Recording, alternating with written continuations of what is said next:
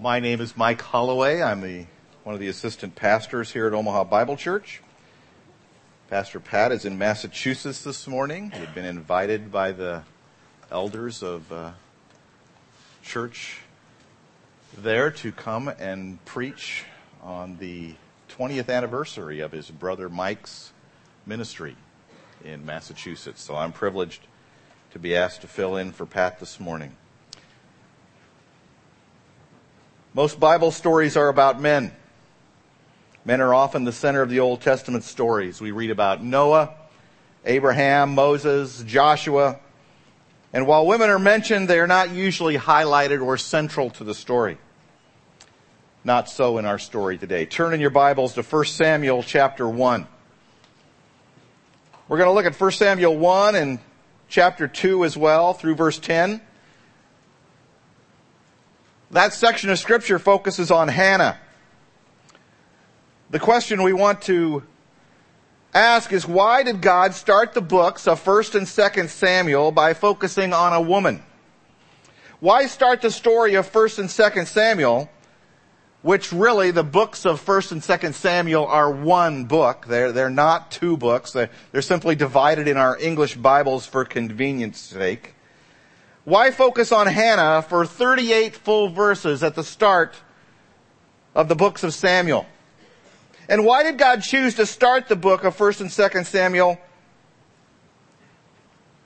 with this woman? Genesis starts with Adam. Exodus, Leviticus, Numbers, and Deuteronomy start with and revolve around Moses. Guess who the book of Joshua starts with? Yeah, Joshua.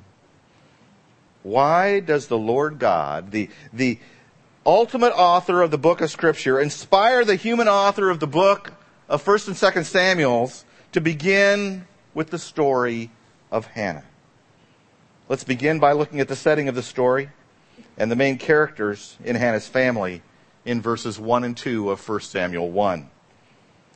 There was a certain man of Ramath Zophim in the hill country of Ephraim, whose name was Elkanah the son of Jeroham, son of Elihu, son of Tohu, son of Zuph, an Ephrathite.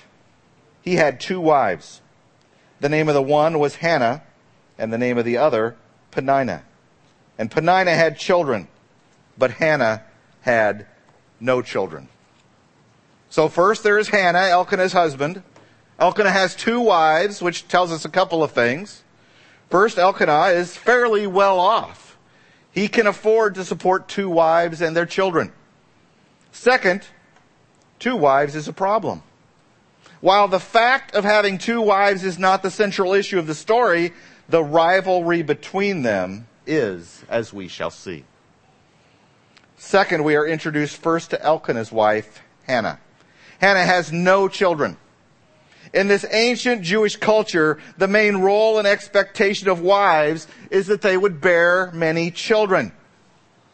Hannah, despite her desire for children, has none. Third, there is Peninnah, Elkanah's other wife, who in contrast with Hannah has lots and lots of children. The rest of our passage this morning is divided into three main parts. First, the comfort of God's presence in the midst of trouble. That's chapter 1, verses 3 to 18. Second, God's gift is delivered and returned. Chapter 1, verses 19 to 28. And third, the way our Lord works in his world. Chapter 2, verses 1 to 10.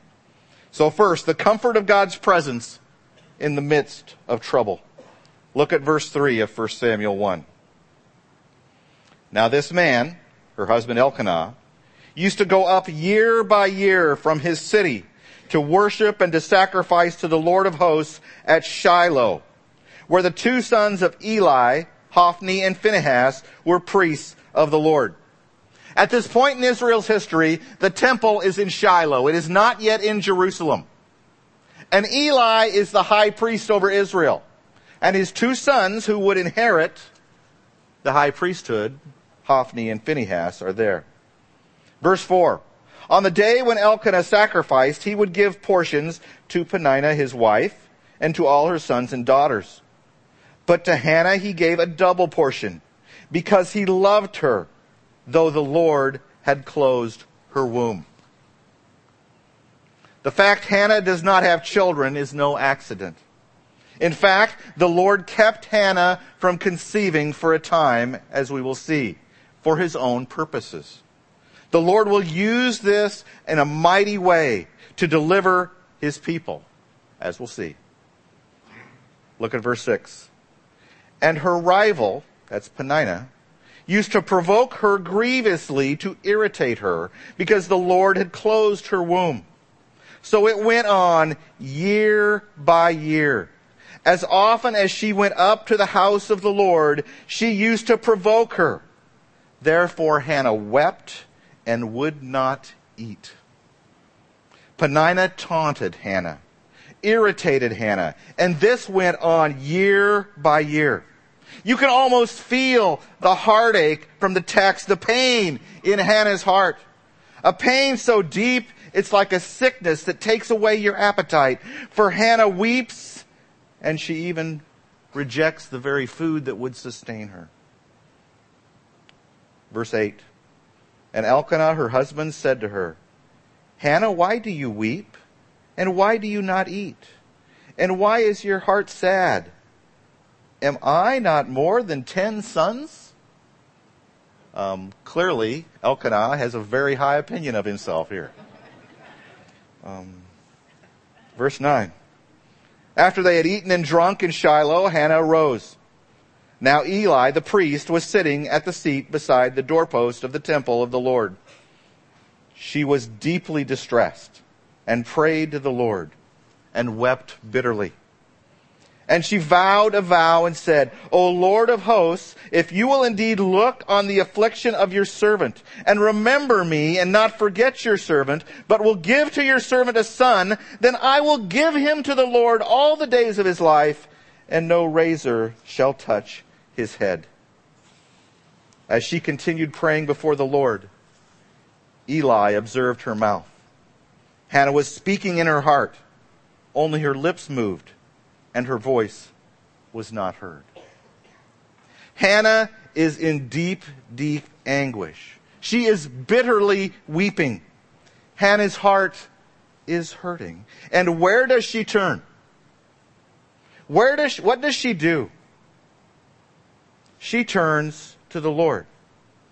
To the Lord of hosts, she calls him. The, the, the Lord of armies of angels, she prays to him, speaking to her Lord intimately. Let's pause here for just a moment. Where do we turn when our heart is hurting? When things aren't going the way we had hoped, do we get down and sad? Or do we get angry and frustrated? What, what is our first instinct? Hannah could have responded in many different ways. She's clearly sad. Our Lord knows her heart, just like He knows our heart. He knows when we're sad, when we're lonely, when we're frustrated, when we're angry. And He doesn't tell us to hide. He doesn't tell us to run away from Him or, or deny it or indulge it, but to come to Him with it. To pray to Him is to depend on Him. It is to trust Him. In the midst of our anguish, we can trust the Lord, for He is with us always in the midst of our troubles. Hannah is humble in her sorrow. She calls herself the Lord's servant several times. Praying to our Lord is an act of humility before Him. It shows our trust. It shows our dependence upon Him. We can learn from Hannah in this. Look at the end of verse 13.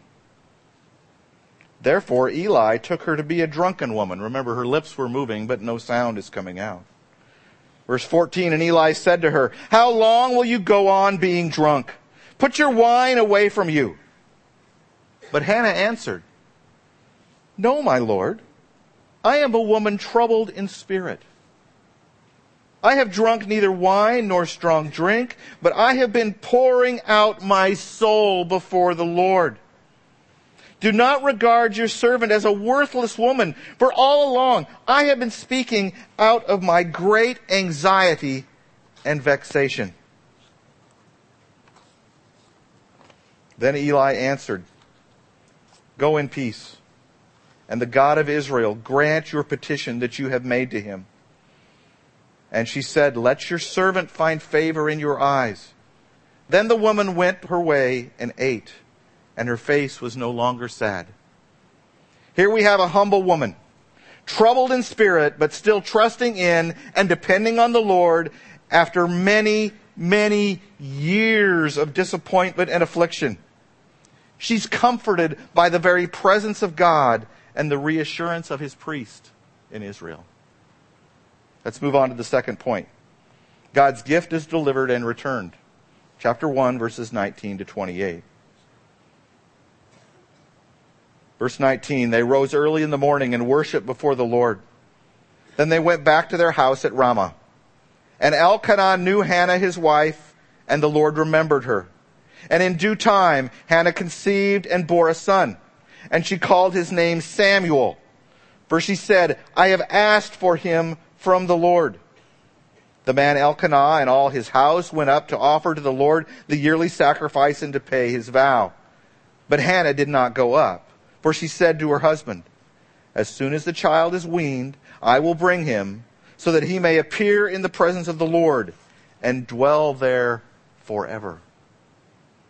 Hannah intends to fulfill her vow to give her son Samuel to the Lord, but not until he is weaned. And in, in ancient Israel, that would have been at about three years of age. Verse 23. Elkanah, her husband, said to her, do what seems best to you. Wait until you have weaned him. Only may the Lord establish his word. So the woman remained and nursed her son until she weaned him. And when she had weaned him, she took him up with her, along with a three-year-old bull, an ephah of flour, a skin of wine, and she brought him to the house of the Lord at Shiloh. And the child was young. Then they slaughtered the bull and they brought the child to Eli, and she said, Oh, my Lord, as you live, my Lord, I am the woman who was standing here in your presence praying to the Lord. For this child I prayed, and the Lord has granted my petition that I made to him. Very famous verse. For this Lord I prayed, and the Lord has granted me my petition that I made to him. Therefore I have lent him to the Lord. As long as he lives, he is lent to the Lord. And he worshiped the Lord there. Hannah is faithful to her vow. She prayed for and asked for a son, and the Lord gave her a son. And now she will give that son back to the Lord, dedicating Samuel to priestly service in the Lord's temple. While you can imagine the torture that might have been for her to give up her only son, to give her only child over to Eli, the high priest, to raise and bring up in the ways of the temple. Yet there's no indication in the text that she was reluctant to do so or that she hesitated. Perhaps a little bit of her heart is seen when Hannah says she has lent him to the Lord as long as he lives. That is, in her love for little Samuel. She has not given him away, just lent him to the Lord for his use and for the Lord's purposes. This has all been in preparation for the climax of our passage. Chapters 2 verses 1 to 10. While we've seen Hannah cry out to the Lord in prayer for deliverance from her trouble, this prayer from Hannah to the Lord in the third section of our passage is packed with personal praise, but also with eternal truth. Truth expressed not only in the Lord's dealings with Hannah, but also truth about the way our Lord works in this world. And with hints and foreshadowing that points to things to come for Israel, and also things to come in God's eternal plan of redemption for the world in Jesus Christ. Let's look at our third section The third point, the way our Lord works in his world. Chapter 2, verses 1 to 10. Chapter 2, verse 1. And Hannah prayed and said, My heart exults in the Lord. My horn is exalted in the Lord. My mouth derides my enemies because I rejoice in your salvation. There is none holy like the Lord. There is none besides you. There is no rock like our God. Talk no more so very proudly. Let not arrogance come from your mouth, for the Lord is a God of knowledge, and by him actions are weighed.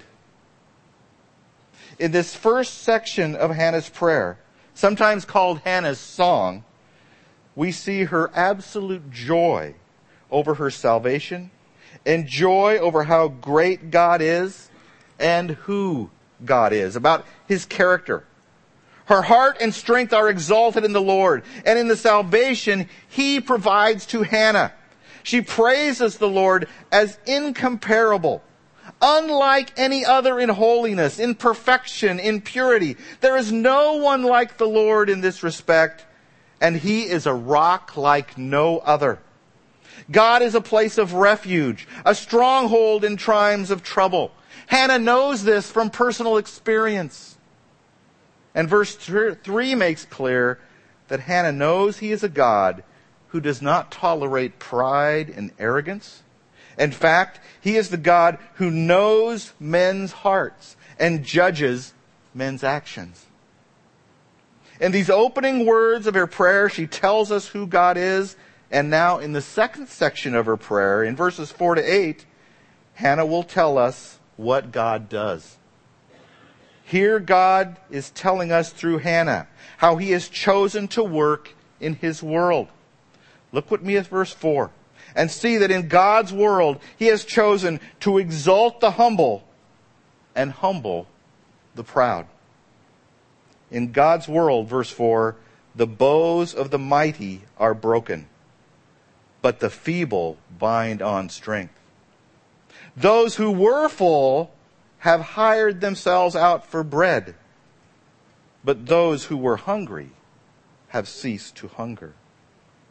The barren has borne seven, but she who has many children is forlorn. The Lord kills and brings to life. He brings down to Sheol and raises up. He brings down to the grave and raises up. The Lord makes poor and makes rich. He brings low and he exalts. He raises up the poor from the dust. He lifts the needy from the ash heap to make them sit with princes and inherit a seat of honor. For the pillars of the earth are the Lord's, and on them he has set the world. Do you see the reversal of fortunes that the Lord is bringing about here? That Hannah is describing for us. The Lord God judges the proud. The proud and the arrogant of this world who are rich. He judges the well-fed and well-bred. In positions of worldly power and honor, He brings them down. And while doing that, He brings blessing and exalts the humble the lowly, the feeble, the poor, the hungry, the barren, and raises and lifts them up to sit in the place of princes and inherit the seat of honor as his children. This is how the Lord works in his world. The Lord has set the world on this foundation. It rests on these pillars. Now, these things may not happen in this life. They, they may be in the next life to come. But the Lord will make this happen. This is the way He works. And in choosing to work this way in the world, Hannah now turns to the climax of the whole section, of the whole prayer in verses 9 and 10. Because in working this way, Hannah now highlights how the Lord will deal with the people of the earth in light of this truth. Verse 9. He will guard the feet of his faithful ones, but the wicked shall be cut off in darkness. For not by might shall man prevail. the theme continues. Might will not win out ultimately. Worldly riches and power will not prevail. Rather, those who have faith in the Lord, those who are weak by the world's standards, will have victory. Hannah goes on in verse 10. The adversaries of the Lord shall be broken in pieces. Against them he will thunder in heaven. The Lord will judge the ends of the earth. And how will the Lord accomplish this? Look at the end of verse 10. He will give strength to his king and exalt the horn, that is, the power and strength of his anointed. The Lord will do this through a king. The Lord promised Israel a king in Deuteronomy.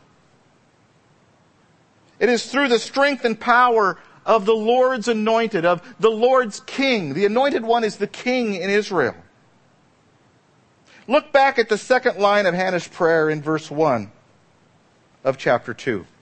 Hannah says, My horn is exalted in the Lord. My strength is exalted in the Lord. The, the idea of a horn is the strong horn of a bull. It's a symbol of power and strength.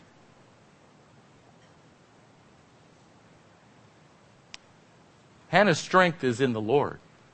She is exalted in the Lord. This is humble, lowly, barren Hannah, who is exalted now by the Lord. Now look at the very end of Hannah's prayer, at the last half of verse 10. The Lord will judge the ends of the earth. He will give strength to his king and exalt the horn of his anointed. There are two exaltations going on here in Hannah's prayer. The first in verse 1 is a kind of mini exaltation or, or mini salvation, a, a little picture of salvation, as Hannah might call it. But the second is much bigger. For the horn of the Lord's king is now exalted in verse 10. The question that that last verse of Hannah's prayer begs is, who is this king? And be careful here. Don't jump too far ahead just yet, anyway. Remember what I said early on in today's sermon that 1st and 2nd Samuel are really one book. So let's jump to almost the end of 2nd Samuel to 2 Samuel 22 verse 1. Turn with me to 2 Samuel 22 and verse 1. And let's see who this king really is. Who is this king whose horn is exalted, whose God is the rock, just like Hannah's God? Chapter 22 of 2 Samuel, verse 1. And David spoke to the Lord the words of this song on the day when the Lord delivered him from the hand of all his enemies and from the hand of Saul.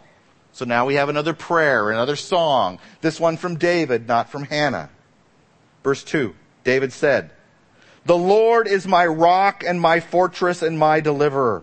My God, my rock in whom I take refuge, my shield and the horn of my salvation, my stronghold and my refuge, my savior. Look down further in 2 Samuel towards the end of the chapter to verse 47. The Lord lives and blessed be my rock, and exalted be my God, the rock of my salvation. Jump down to verse 49. David still praying, still, still, still singing, who brought me out from my enemies you exalted me above those who rose against me. You delivered me from the men of violence. For this I will praise you, O Lord, among the nations and sing praises to your name. Great salvation he brings to his king and shows steadfast love to his anointed, to David and his offspring forever. Now I ask you, who is the immediate fulfillment of Hannah's prayer? Who does God give strength to in order to defeat his people's enemies? Who is the Lord's king, the Lord's anointed, whose horn is exalted? And who is this one that in 1 Samuel chapter 16, when Hannah's son Samuel is sent by God to look for the next king of Israel among the sons of Jesse, well, when he goes to Jesse's house, Jesse doesn't bring, even bring out before Samuel this one David. Matter of fact, he leaves David in the field to watch the sheep. Why? Because David is so young and David is so small and David is so weak that he can't possibly be the anointed king of God's people. Well, of course, David is the one that God has chosen. David, the, the young, the, the unexpected, the, the small. The one who doesn't seem to measure up to his brothers. Because in the story in 1 Samuel 16, all the brothers get paraded before Samuel, and Samuel has to say, That's not the one. That's not the one. That's not the one. Do you have any other sons? Well, yeah, I got this little young guy out in the field. But God's going to raise David up. The young, ruddy man who defeats the giant Goliath and defeats Israel's enemies, the Philistines. It is David who the entire book of 1st and 2nd Samuel are about. 1st and 2nd Samuel is the story of David becoming king in Israel. It's why Hannah's story in prayer opens the book. Because in the plan and purpose of God, it is her son Samuel who God sends to seek out and anoint David to succeed the proud and arrogant and worldly Saul. David is chosen to lead Israel. A humble son. But we're not quite done yet with Hannah's prayer. For there's another king we want to talk about this morning. The birth of a king announced to another humble young woman by the angel Gabriel in Luke chapter 1 verse 31. The angel told Mary, You will conceive in your womb and bear a son, and you shall call his name Jesus, for he will be great and will be called the Son of the Most High, and the Lord God will give to him the throne of his father David, and he will reign over the house of Jacob forever, and of his kingdom there will be no end. And just a few verses later in Luke, Mary responds to God with a prayer of her own, a song of her own, that echoes Hannah's song. Both prayers, both songs start with rejoicing at the Lord's salvation.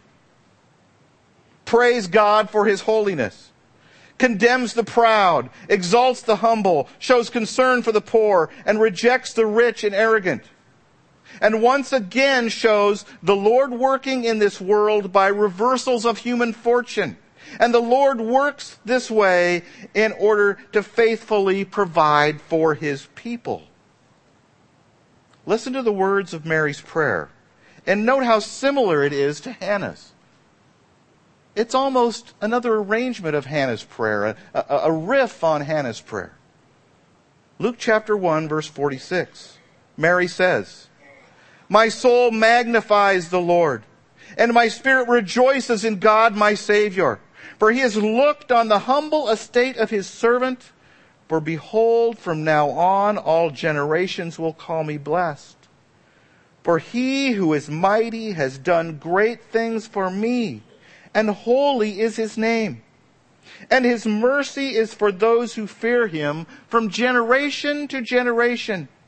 He has shown strength with his arm. He has scattered the proud in the thoughts of their hearts. He has brought down the mighty from their thrones and exalted those of humble estates.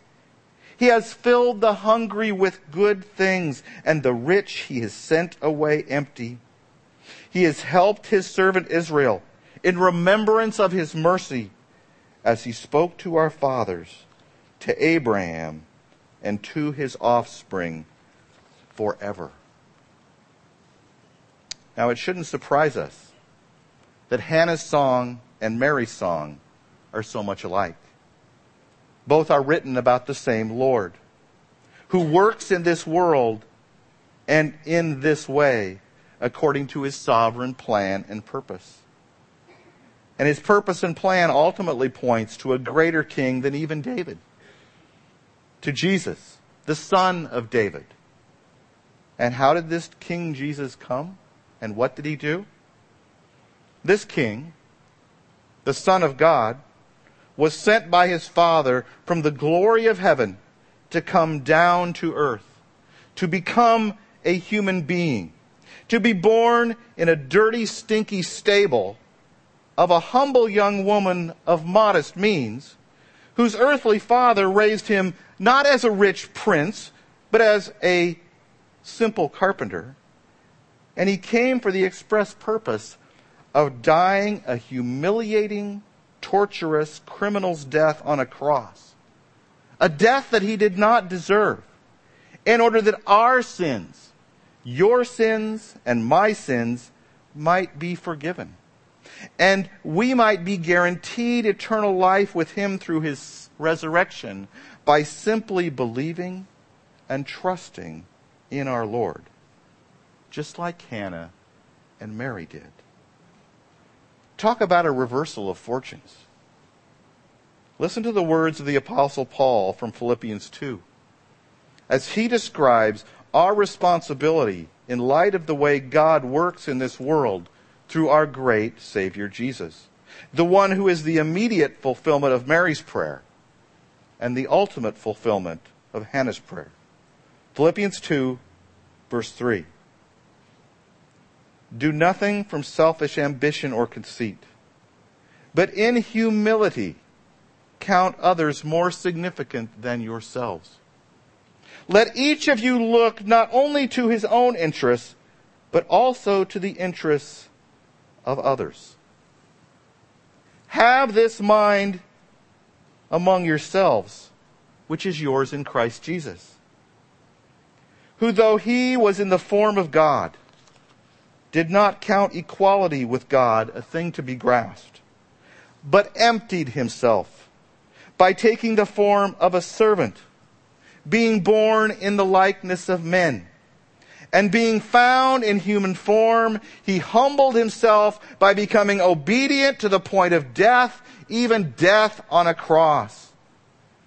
Therefore, God has highly exalted him and bestowed on him the name that is above every name, so that the name of Jesus every knee should bow in heaven and on earth and under the earth, and every tongue confess that Jesus Christ is Lord to the glory of God the Father. How does God work in this world? God opposes the proud but gives grace to the humble.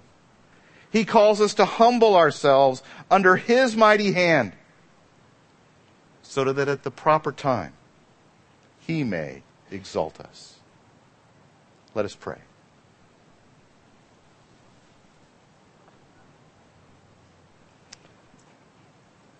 Heavenly Father,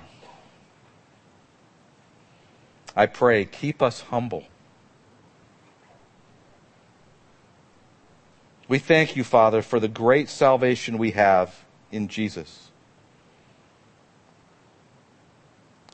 who humbled himself, humiliated himself, by voluntarily and willingly giving up the glory that was his in heaven with you to become a human being, to suffer the temptations that human beings suffer. To live the life of a man. To grow up as a child. To become a man.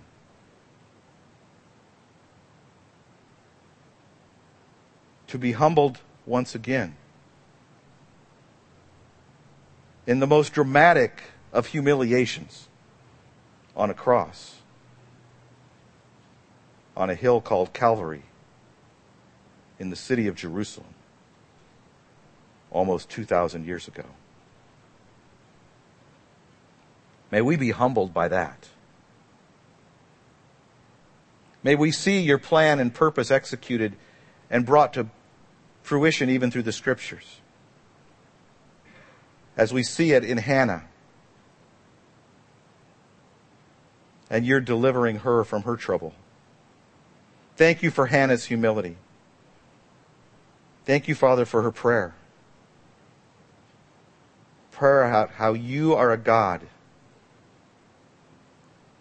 who exalts the humble and judges the proud and arrogant. May we acknowledge we are humble sinners before you, in need of a Savior, and that we would trust in Christ even today. In Jesus' name we pray. Amen.